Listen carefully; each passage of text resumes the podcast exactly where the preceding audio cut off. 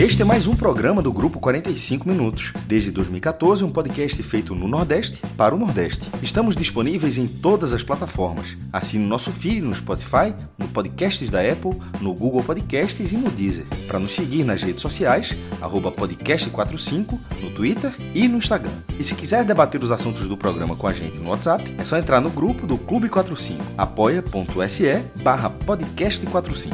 Muito obrigado pela escolha e pela confiança.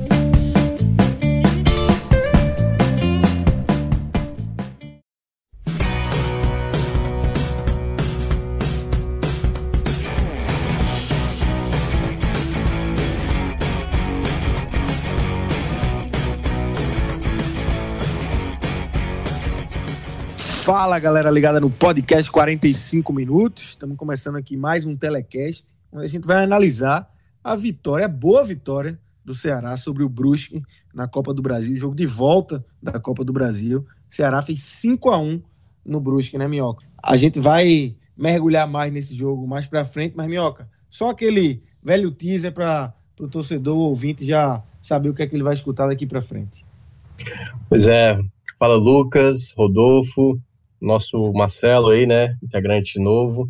É, é isso, né, em especial, claro, né, a todo mundo que está acompanhando esse telecast, uma vitória é, contundente do Ceará, né, claro, tempos aí distintos a, a gente vai descrever, mas mais um objetivo conquistado, né, oitavo jogo de mata-mata do Guto com o Ceará, oitava vitória, né, não perdeu, né, 100% em mata-matas, desde lá do Campeonato Cearense na semifinal, Copa do Nordeste, Copa do Brasil, o Guto até aqui 100%, e garante, né, as oitavas de final. Teremos aí pela primeira vez Ceará e Fortaleza juntos em uma oitavas de final de Copa do Brasil. Já aconteceu de dois clubes cearenses chegar nessa fase, mas aí trazendo o primeiro detalhe, né, primeira estatística. A gente teve o Fortaleza com Icasa em 2009, né, duas equipes cearenses nas oitavas, e em 2011 a gente teve o Ceará e o Horizonte, mas pela primeira vez os dois principais aqui da, do, do estado vão estar, vão estar disputando a mesma fase, né, adiantada aí de oitava de final, e que pode, né, ter o um encontro entre eles, né, lembrando que essa fase de oitavas não terá mais aqueles potes em que os times da Libertadores ficam em um pote e as demais equipes no outro, no caso, é sorteio aberto e pode dar qualquer confronto. E aí, no caso, o sorteio será no dia 1 né, de outubro, ou seja, na próxima quinta-feira, às 11h30, saberemos quais são os confrontos das oitavas de final e quem o Ceará enfrentará. Então é isso, galera. Antes de a gente mergulhar é, nesse Ceará 5, Brusque 1, lembrar vocês do Esporte da Sorte, www.esportedasorte.com, é o site aí de você pode fazer suas apostas esportivas, é, tem um número imenso de jogos e é algo que está que tá mexendo muito com o torcedor. Então a gente lançou um, um, programa novo aí dentro da nossa programação, que é o Hoje Tem Bet. É, já temos dois programas no ar. O programa 1 um foi sobre alguns jogos desta quarta-feira. E já tem um programa, se você olhar no feed aí, já tem um programa, hoje tem Bet 2, que fala sobre alguns jogos da quinta-feira. Então, é, são análises do que vai acontecer, pegando o gancho pelo que as odds do, dos sites esportivos e também do Esporte da Sorte tá, tá pagando. Então entra lá no esportedasorte.com e escuta Hoje Tem Bet aí como esse produto complementar que o podcast 45 Minutos está trazendo mas vamos embora, Minhoca. Vamos entrar agora mais de cabeça nesse 5 a 1 É um jogo que o Brusque abre o placar. É, até tem, tem jogo ali no começo, né? O Brusque tem, tem mais algumas chances. O Ceará também tem chance de fazer o de empatar antes do, do empate efetivo do Sobis. Mas aí depois o, o jogo foi se abrindo para o Ceará, né? Com os dois gols iniciais de Sobis e, e a sequência da, da construção da goleada, né? É, foi um jogo em que o Guto praticamente colocou o máximo possível, né, do, do time principal, porque na prática só dois nomes aí do, dos 11 que entraram inicialmente não são os titulares, assim, né, que o, o Guto vem usando mais vezes. O Kleber na frente, que não pode ser utilizado, já atuou pelo Barbalha, então o Sobis mais uma vez joga na Copa do Brasil como titular, e na direita o Samuel Xavier, também por questão física, né, questão, uh, enfim, de lesão, acabou não atuando, quem jogou foi o Eduardo. Antes o único, da partida. Então Samuel é o único poupado mesmo, assim, né? É, na prática. Porque Kleber não podia, né? É, Kleber já não podia, então na prática, né, com a lesão aí do. Pelo menos assim, a preservação do, do Samuel, porque ele não se recuperou da lesão, o Eduardo entrou no lugar dele. Só que antes de começar o jogo, veio uma notícia, né, que uh, é um pouco chata para o Ceará. Ele perdeu o, o William Oliveira por mais tempo, ele, vai, ele fez uma cirurgia é, hoje, exatamente do menisco, né, no, no, no joelho direito, no, na, sei o que, medial, eu não, não, entendo, não sou médico, mas aí deve passar aí pelo menos aí umas... É, ligamento colateral medial. Boa, você tem cara de médico, então... Só a cara.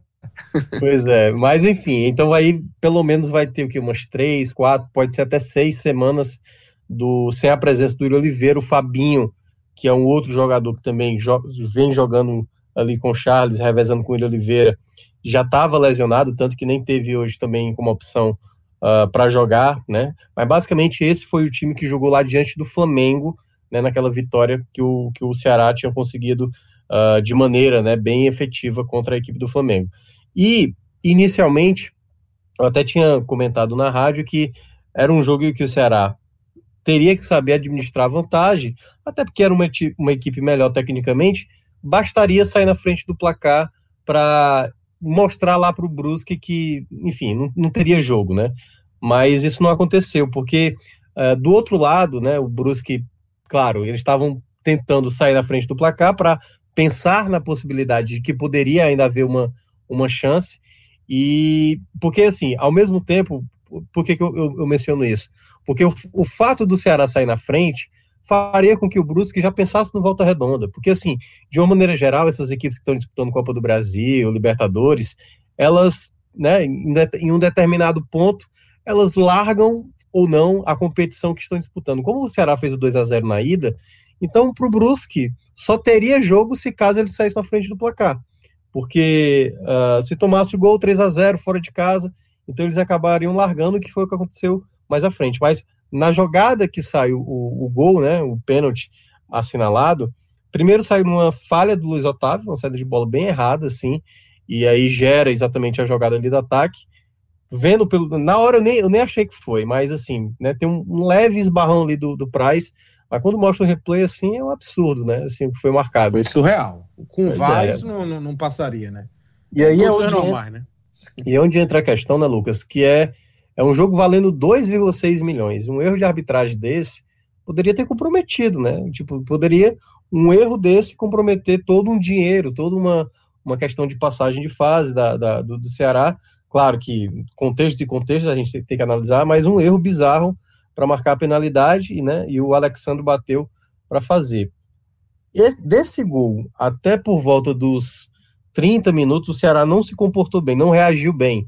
Ceará geralmente o, o Thiago Pagnussá rifando a bola mais para frente, o próprio Luiz Otávio, que já tinha falhado na jogada, que, ori, que o, acabou sendo oriunda lá da marcação do pênalti, ele teve uma outra jogada que ele, ele afastou a bola de maneira errada, ele tentou dar o passe para o Thiago, e um passe muito curto, aí o Itinga, se eu não me engano, ele toma a bola, ele dá dois cortes no Luiz Otávio, quase marca o 2 a 0 né? Então foi um momento assim em que o Ceará teve uma certa dificuldade, embora o Ceará tenha criado possibilidades, assim, geralmente pelo lado direito, uma delas foi até tirada em cima da linha, uma cabeçada do, do, do próprio Leandro Carvalho, né? O Ceará teve algumas chegadas, né? O, o próprio Sobral, mas de uma maneira geral o time não estava tão atento. Por exemplo, o Ricardinho errando passes, você via, por exemplo, o Sobral nem ganhar muitos duelos. O Sobral é conhecido por ser um jogador de muita chegada firme. Teve uma também do Charles que ele foi com o pé mole, perdeu uma disputa até fácil. Então, assim, o time estava um pouco desligado. O melhor jogador que se apresentou ali no primeiro tempo, que eu achei, foi o Vina. Essa jogada que a bola é tirada em cima da linha é uma inversão do Vina para o Eduardo. O Eduardo coloca na, pra, na cabeça do, do Leandro Carvalho, que acaba a defesa do Brusque tirando em cima da linha. Mas aí vem a jogada do gol do empate, né? Que aí foi quando talvez o resultado, né? A, a condição do jogo foi favorecida para o Ceará, porque o Brusque já tinha feito duas trocas por questão de lesão e aí estava levando essa vantagem para 1 a 0 e, né? E tentando. Quando vem a jogada do Vina pelo meio, encontra o Sobs ali na boa, né? A, a, o Brusque fez aquela a linha ali meia burra, né? E o Sobs chegou limpo ali na jogada, um passe milimétrico do Vina para fazer o gol do empate. Ele nem comemorou, né? Assim, ele já estava muito tempo sem balançar as redes, desde quando é, tinha marcado lá contra o Vitória, no período da, da, antes da pandemia, né? Antes de começar a pandemia. E com o Guto ele não tinha balançado as redes, fez o gol do empate. Quando volta para o segundo tempo, aí um Ceará mais digamos, com a cabeça no lugar, sabendo trabalhar a bola, sabendo construir o jogo, os jogadores mais atentos, né, a defesa saindo melhor, mais segura, sem estar relaxada, o apoio dos laterais. Aí sai o segundo gol, exatamente também do Sobes, né? Uma, uma jogada, mais uma vez, do Vinícius. Ele encontra, aliás, começa com uma, uma roubada de bola do Sobral, né? Que aciona o Vinícius, o Vinícius já deixa ali para o Sobes marcar o segundo gol. Aí vem as substituições do Guto.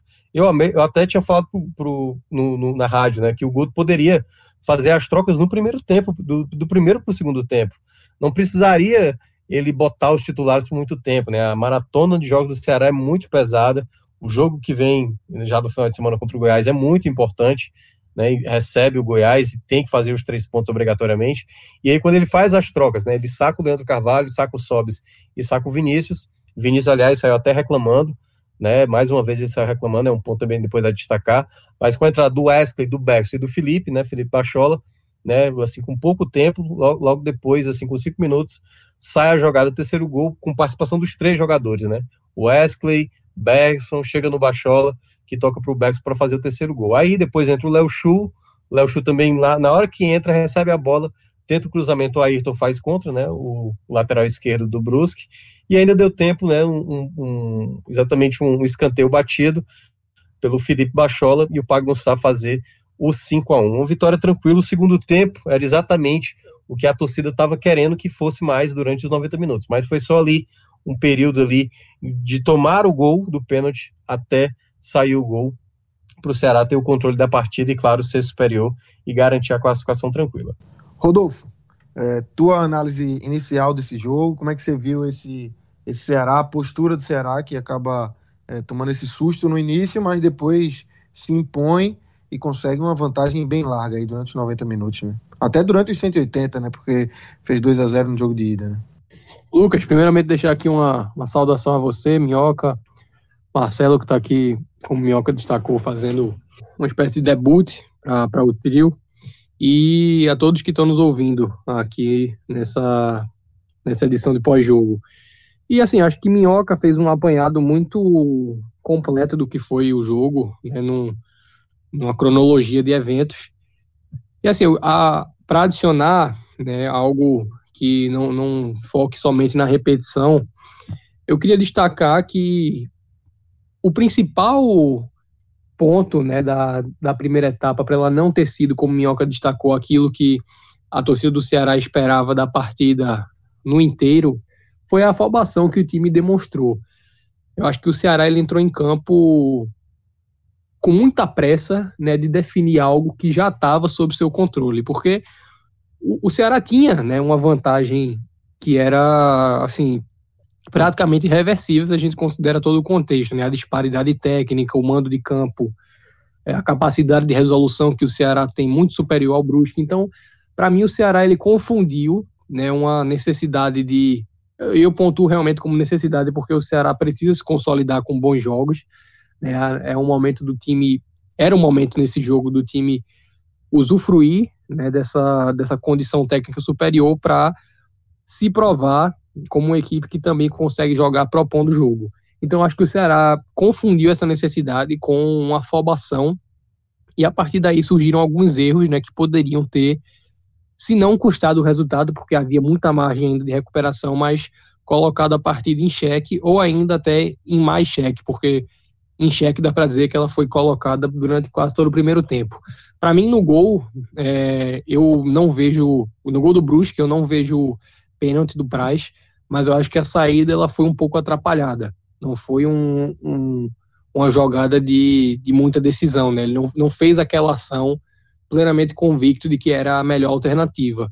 E aí, mais uma vez, também erro na saída de bola dos zagueiros, e mais uma vez Luiz Otávio. Né? Esse tem sido um problema recorrente do setor também com Gabriel Lacerda no, no Beira Rio.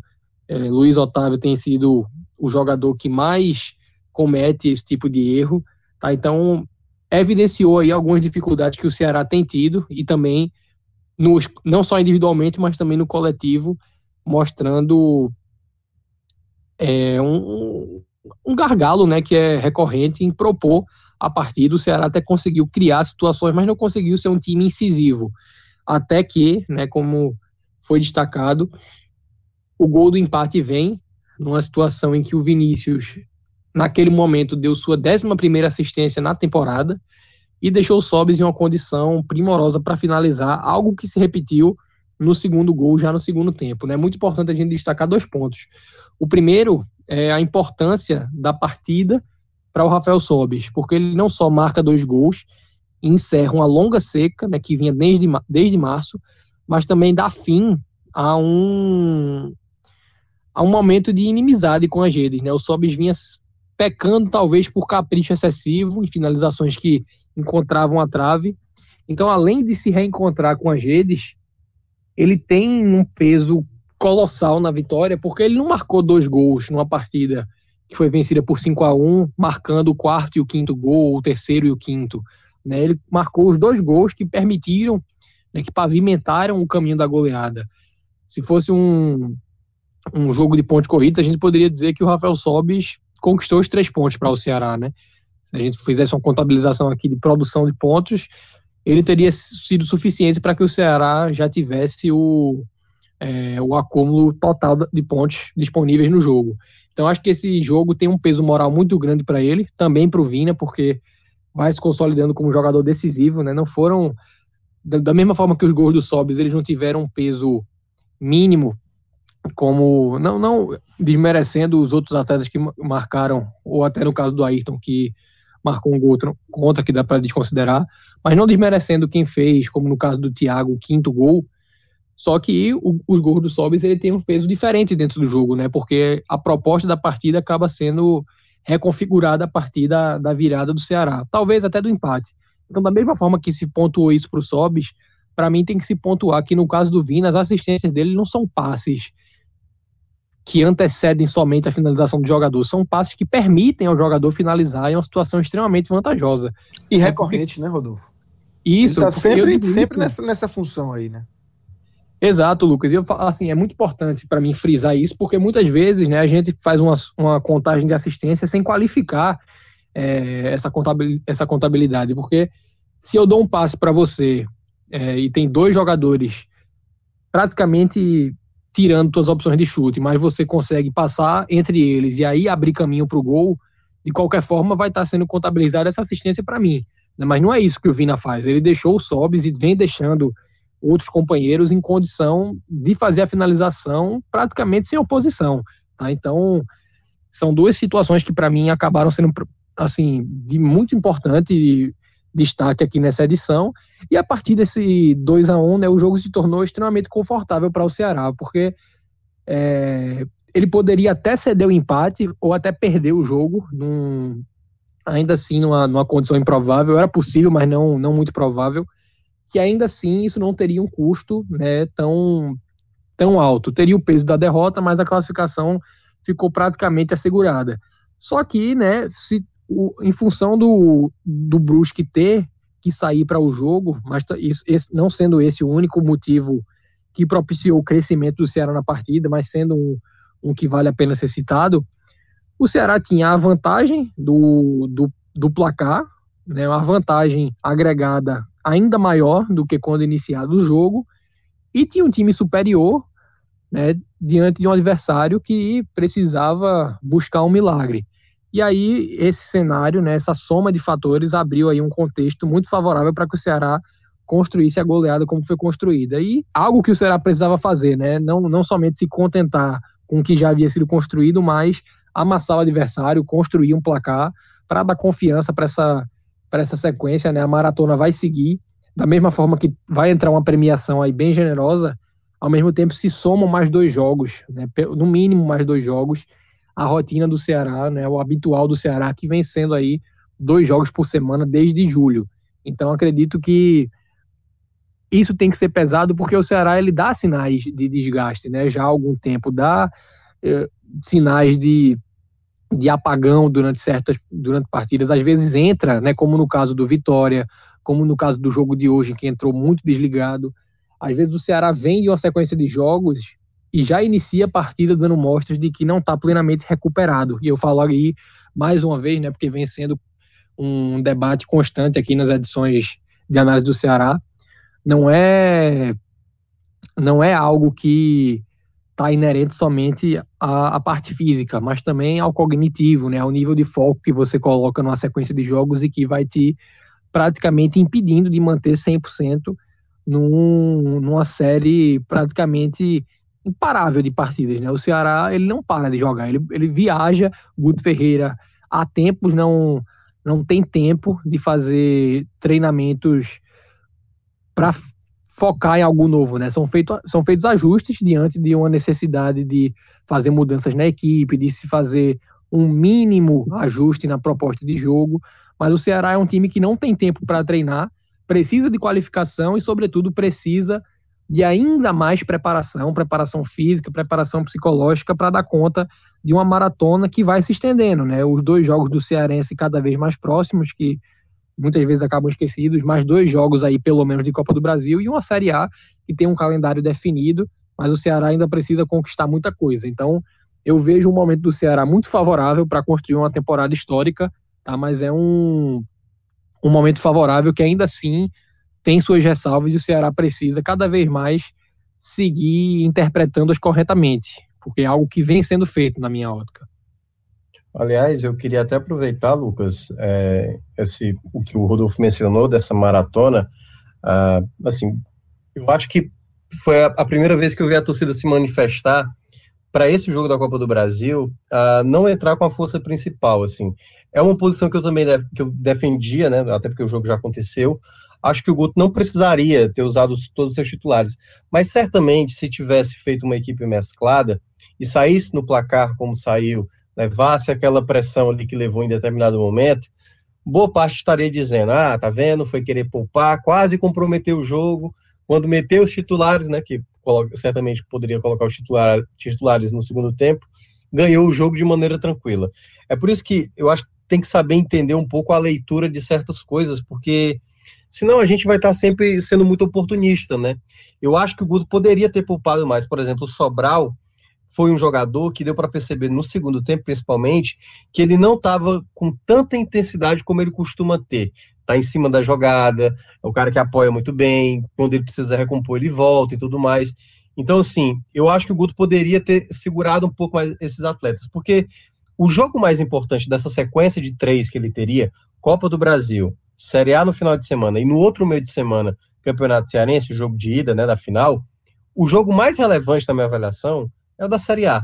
Acima de tudo, o Ceará pode ser campeão cearense, o Ceará pode, chegou nas oitavas da Copa do Brasil, mas se ele perde pontos contra o Goiás dentro de casa, é, é péssimo, entendeu? Principalmente se a gente for imaginar que lá na frente isso pode pesar para uma um rebaixamento, para uma não vaga de Sul-Americana, para uma, quem sabe, e aí, claro, né, pensando da maneira mais positiva ainda, para uma vaga de Libertadores. Claro que ainda o pensamento não é esse, mas se por acaso o Ceará for tão bem na, na competição, isso pode pesar.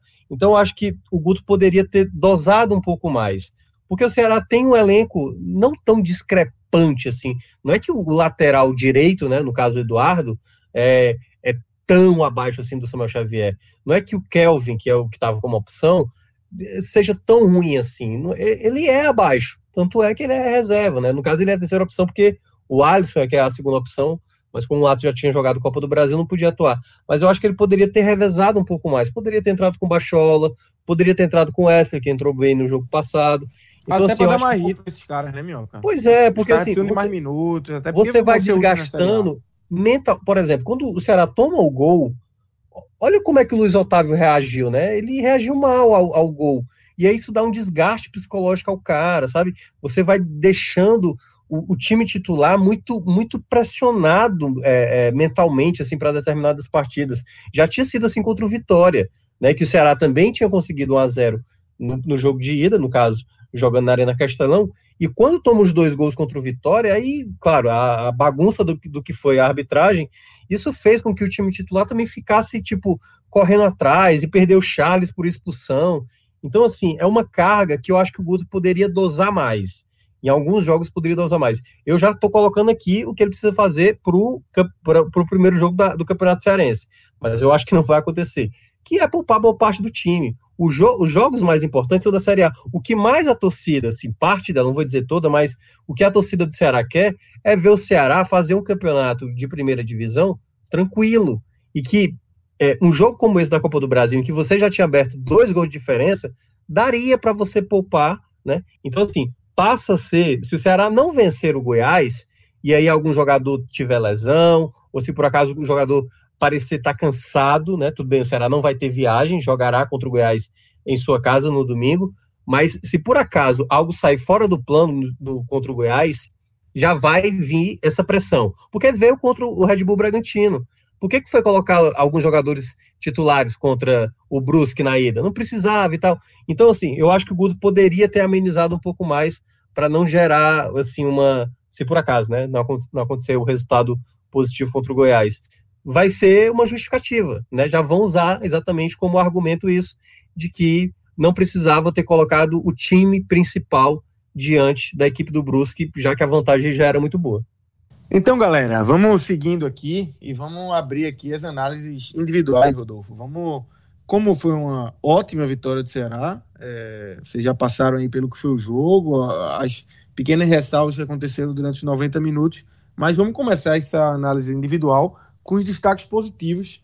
É, quem foi bem aí nesse time do Guto? Alguns nomes já foram citados, né? Sobres fez dois gols, Vinícius deu suas assistências de sempre. É, como é que você monta aí um pódio, seus destaques individuais, Rodolfo? Para começar, Lucas, acho que de fato frisar mais uma vez a, a importância desses dois na, na partida que, que o Ceará teve, né? Vina e Rafael Sobis, para mim, são os dois principais nomes, porque o que eles fizeram deu margem para que o, o, o, os outros destaques tivessem.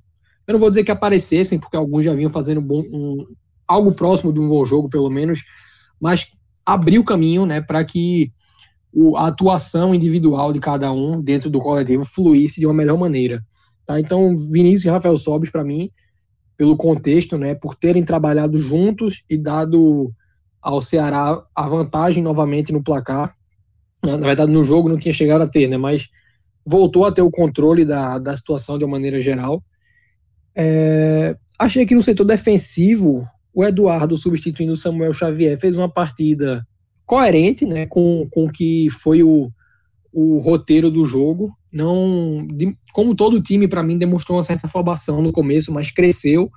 É, e para mim foi um dos que teve maior crescimento ao longo da partida.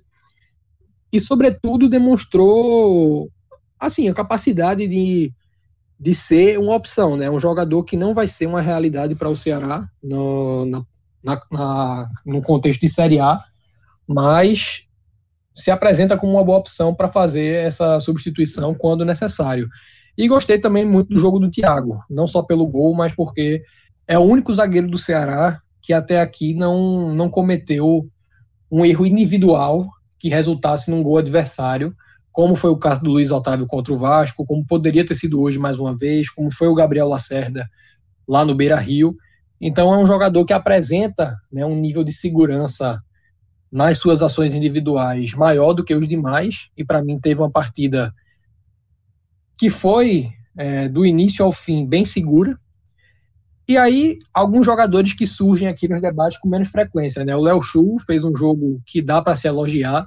É um jogador que tem menos minutagem com o Guto do que, por exemplo, o Martin, mas que está aí né, como uma opção mais distante e numa partida como essa pode ser uma virada de chave, né? Pode ser um jogador que passe a ter mais espaço dentro do plantel, sobretudo em situações, a bem dizer, mais confortáveis, como foi o do jogo de hoje, né? O Ceará pode ter mais algumas dessas aí por, pelos próximos, pelo próximo um ou talvez dois meses. Achei o jogo do Felipe bacana, também participou das ações ofensivas com alguma frequência. O Bergson, achei que foi somente o gol, tá? Num, num durante a partida, assim, além desse recorte isolado né, da finalização que foi, foi bem feita, não me chamou tanta atenção, então eu já pego a partir dele para os destaques negativos, porque aí eu já entro aqui num, num limbo, né? O Bergson pelo gol se safa, mas dele para baixo, para mim tá o Luiz Otávio, fez uma partida que não chegou no segundo tempo a ser ruim, porque o Ceará não não não sofreu a ponto de, de haver uma pressão que, fiz, que justificasse que o Luiz Otávio fosse exigido a ponto da gente dizer que não correspondeu, mas o erro na saída de bola, mais uma vez, me chama a atenção porque se vinha sendo cometido diante de adversários com uma, com a capacidade de marcação pressão maior do que um Brusque na Série C, errar com a equipe que tem né, suas limitações, que tem é, é, muito bem treinada, é uma equipe que tem, sobretudo, longevidade de peças, né, como a gente destacou na semana passada, o Brusque é um time que tem aí pelo menos seis, sete jogadores no time titular que estão, no mínimo, desde o início de 2019 no clube, mas ainda assim é um time de Série C. Então, você cometer esse erro com uma equipe tão desnivelada, se comparado a, por exemplo, o Vasco de Ramon Menezes, né, que foi quando o, o Luiz Otávio cometeu aquele erro no, no Castelão, isso para mim evidencia um padrão de comportamento e é um padrão de comportamento que dá muita preocupação pensando daqui para frente. E, assim, vou citar o Praz porque achei que saiu errado no gol.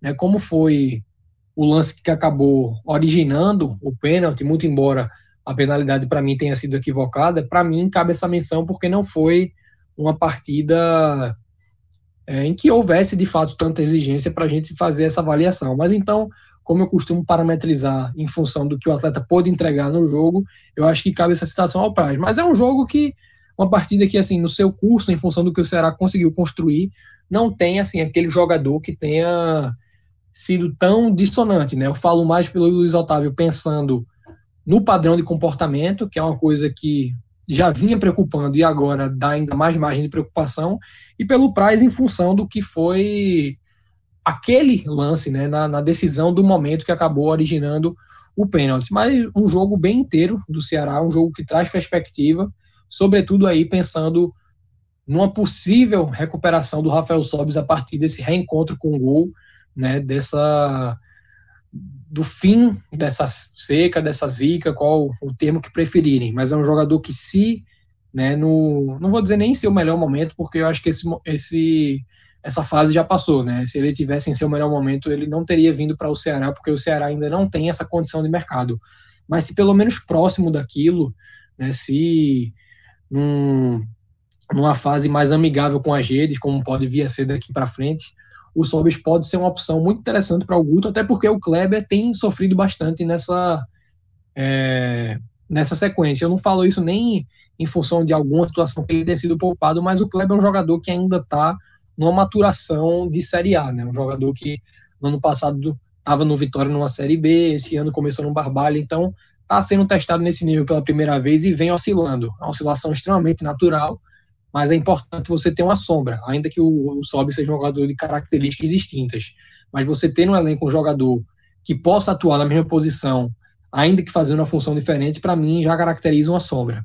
Tá? Então, o apanhado geral acaba sendo esse. Tá? No coletivo, as atuações trazem muito mais perspectiva do que lições, e as lições, para mim, elas já tinham sido estabelecidas já há algum tempo. Então, no balanço geral, o Ceará ele parte ainda mais forte do que já havia entrado para o jogo de hoje, para uma maratona que tende a ser contínua por pelo menos mais um ou dois meses. Minhoca, teve destaques positivos aí do, do Ceará e aí já pode também, é, depois abrir, emendando com os destaques negativos, se é que tem alguém aí nesse, nesse 5 a 1 do Ceará. É, Lucas, é, é assim, né, o, o, o, próprio Rodolfo foi entrando aí, né, em todos os jogadores aí, foi explicando bem o que cada um fez, assim, alguns pontos eu, eu até tenho uma visão um pouco diferente, mas, assim, para mim o, o, destaque, assim, talvez do, do jogo por completo, para mim foi o Vinícius, talvez não em termos de ganho, porque de ganho vai para mim o segundo colocado, o Sobis é o cara que sai mais ganhando com esse jogo. Precisava marcar gols, precisava voltar a ter a confiança. Então, para mim, em termos de saldo, né, cara que sai mais ganhando do jogo é o Rafael Sobis. Mas quem jogou melhor a partida, assim, de, dos jogadores pelo lado do Ceará, para mim foi o Vinícius. Desde o primeiro minuto, assim, ele estava muito interessado. Ele faz uma inversão de bola muito bem. Ele faz um cruzamento também no primeiro tempo, assim, naquele momento que o Ceará não estava bem, que o agora eu não estou lembrado quem foi, acho que foi o Leandro Carvalho, foi o Pacheco acho que foi o Pacheco mesmo, a primeira finalização, ele faz uma inversão de bola muito interessante, então ele estava ditando todas as jogadas de ataque. Os dois passos que ele dá para o Sobs é, vai lá, Sobs, tira essa nhaca é, e, e, já coloca é, para dentro esse, essas duas bolas aí e volta, né, tenta, tenta ajudar mais o time. Uh, agora sim, eu queria só destacar um ponto do Vina, ele saiu mais uma vez reclamando, uh, aí eu não sei o, o quanto o, o Guto tem conversado com ele sobre é, ser substituído, né? Porque assim, o Vina não pode jogar 90 minutos sempre, assim. E aí eu acho que eu até frisei, né? Alguns jogadores precisam ganhar um pouco de banco, assim, até para ser poupado. E o Vina é, é o jogador principal do Ceará, é o jogador mais decisivo. Então, quando ele é substituído, eu não sei se o Guto está, pelo menos, falando isso antes para ele, ó, oh, Vina, você vai ser substituído ou não, mas o Vina também não pode ficar reclamando sempre, sabe? É um jogo que já estava decidido, já tinha virado o placar, precisava reclamar, sabe? Assim, entende que, que o jogo importante é o do final de semana. Ele não marcou gols, ele já tinha saído reclamando no jogo contra o Flamengo. E, e também ele dá duas assistências e aí também saiu reclamando. Então, acho que o Vina tem que. Eu não sei, né? A gente não sabe qual foi o motivo. Mas tudo leva a crer foi porque ele foi substituído. Ele, sei lá, talvez quisesse marcar gols. Mas, pô, o cara tem 12 assistências na temporada, tem 11 gols marcados tudo bem, ser fominha é uma coisa. A torcida não vai reclamar se por acaso ele não marcar gols. Então, assim, entende que ele, ele eh, entende-se que ele quer jogar, né? Quer marcar gols, mas eu acho que, vez ou outra, né, relaxa, sabe? O adversário já estava ali liquidado, sabe? Já era só administrar o placar e o Ceará conseguiu até ampliar. Então, para mim, esses vão ser os destaques principais. O terceiro que eu vou colocar nesse pódio, eu vou citar o um nome que o nosso Gil Viana, né, o, o o estrondoso de Viana lá do nosso Clube 45, recém-chegado lá no Clube 45, ele destacou o um nome uh, que é- Gosta é, de uma polêmica. Gosto demais, é aquele ele gosta. Mas ele falou uma coisa, uh, exatamente naquela análise da nossa, das 10 rodadas da Série A, um nome que não é tão ventilado, mas é um nome muito importante, embora não tenha feito um bom jogo diante do Red Bull Bragantino, que é o Bruno Pacheco. O Bruno Pacheco é um lateral muito regular, não começou bem a temporada, mas desde a retomada, quando o Guto chegou, ele tem se apresentado muito bem. Né? Com exceção desse jogo lá do Red Bull, o Bruno Pacheco é um lateral que tem dado um bom apoio, não tanto, ele não consegue dar o apoio tão consistente como geralmente o Samuel faz. O Samuel é muito melhor no apoio nesse aspecto, mas ele é um cara muito regular. E no jogo hoje ele mostrou muita é, solidez, né? O apoio dele foi muito bom. Assim como o próprio Eduardo, lateral direito, que né, é, é reserva assim, indiscutível porque o Samuel Xavier consegue fazer bem mais coisas, mas Eduardo também conseguiu fazer bons apoios. Acho que ele mostrou-se uma boa opção para determinadas situações quando for necessário, né? Claro, a vaga é do Samuel Xavier, mas eu gostei do apoio dele. Jogadores que para mim rendem mais e que no primeiro tempo, naquele momento ruim, que acabam entrando nessa análise assim mais negativa, não diria, não diria os pontos totalmente negativos, mas falhas assim. Luiz Otávio, assim, de todos eles foi o mais destacado, né? Porque duas falhas, uma que gera exatamente a jogada que depois tem a marcação do pênalti, e a outra que é quase o 2 a 0 Então, assim, por pouco o Luiz Otávio não seria responsável direto do jogo ter se perdido totalmente. Então, para mim, ele vai como destaque negativo de fato, porque os outros são mais menções. O Ricardinho eu não gostei da distribuição de jogo dele, estava meio perdido, sabe? O time não estava muito bem compactado, a saída de bola do, do Ceará estava muito ruim, tanto que o Thiago estava tendo que fazer ligação direta. Teve uma hora que ele chutou para frente, não encontrou ninguém. O Sobis, por exemplo, que eu até destaquei como positivo, teve momentos que ele caía muito pelos lados, ele perdeu, ele não ficava como homem referência. O Vinícius foi dar um passe ali em direção ao homem referência, como geralmente é o Kleber, e o Sobis saía. Então, assim, é, é, essa, essa questão do desenho, né, da distribuição do jogo, o time ficou perdido, e aí Ricardinho, Luiz Otávio e o Leandro Carvalho foram jogadores que acabaram não acrescentando tanto, assim também como o Fernando Sobral. Mas o segundo tempo do Sobral eu achei mais convincente, né? Foi um jogador que tanto que ele rouba a bola lá exatamente do segundo gol, e depois ele melhorou mais, embora ele parecia estar bastante cansado. Mas os meus destaques. Eu, o Fernando Praz, ele tem uma saída, mas eu não vou colocar. Ele toma um amarelo, né, pelo lance do pênalti que não nem aconteceu. Mas assim, não acho que ele tenha comprometido, também não foi nem tão exigido assim.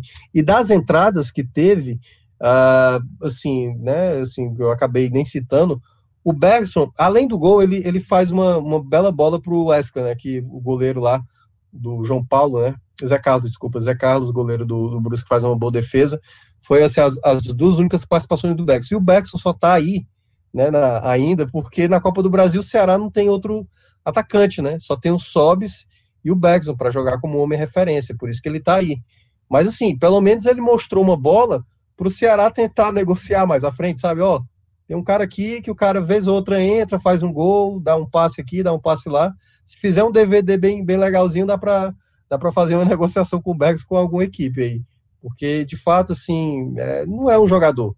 Embora tenha feito gol, não é um jogador para que a, a, torcida confie. Eu acho que no médio e longo prazo o torcedor não vai se iludir com esses gols assim bem pontuais que o Bergson vem fazendo, mas a entrada do Wesley, do, do próprio Felipe Bachola, né, que deu dois passes para gol, duas assistências do Léo Chu também, foram importantes, mas assim, eu acho que o Guto poderia estar tá dando mais oportunidade para ver o quanto esses jogadores que vêm do banco podem estar tá, é, colaborando com o time nessa maratona de jogos. Então é isso, galera. Passamos aí bem por esse Ceará 5, Brusque 1. Ceará avança na Copa do Brasil. Agora volta suas atenções novamente para a Série A do Campeonato Brasileiro.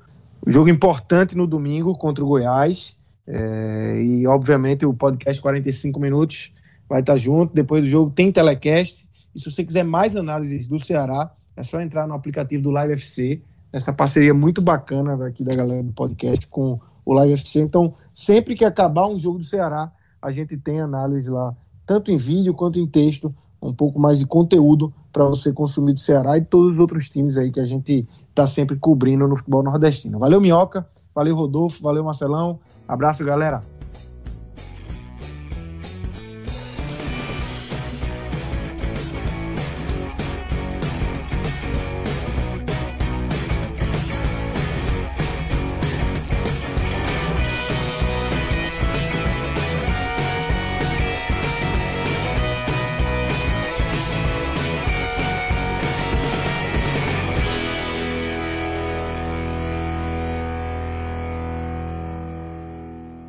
O tele? O o tele? Quer podcast do Bolsão campeão, campeão não, bicampeão invicto, bicampeão invicto.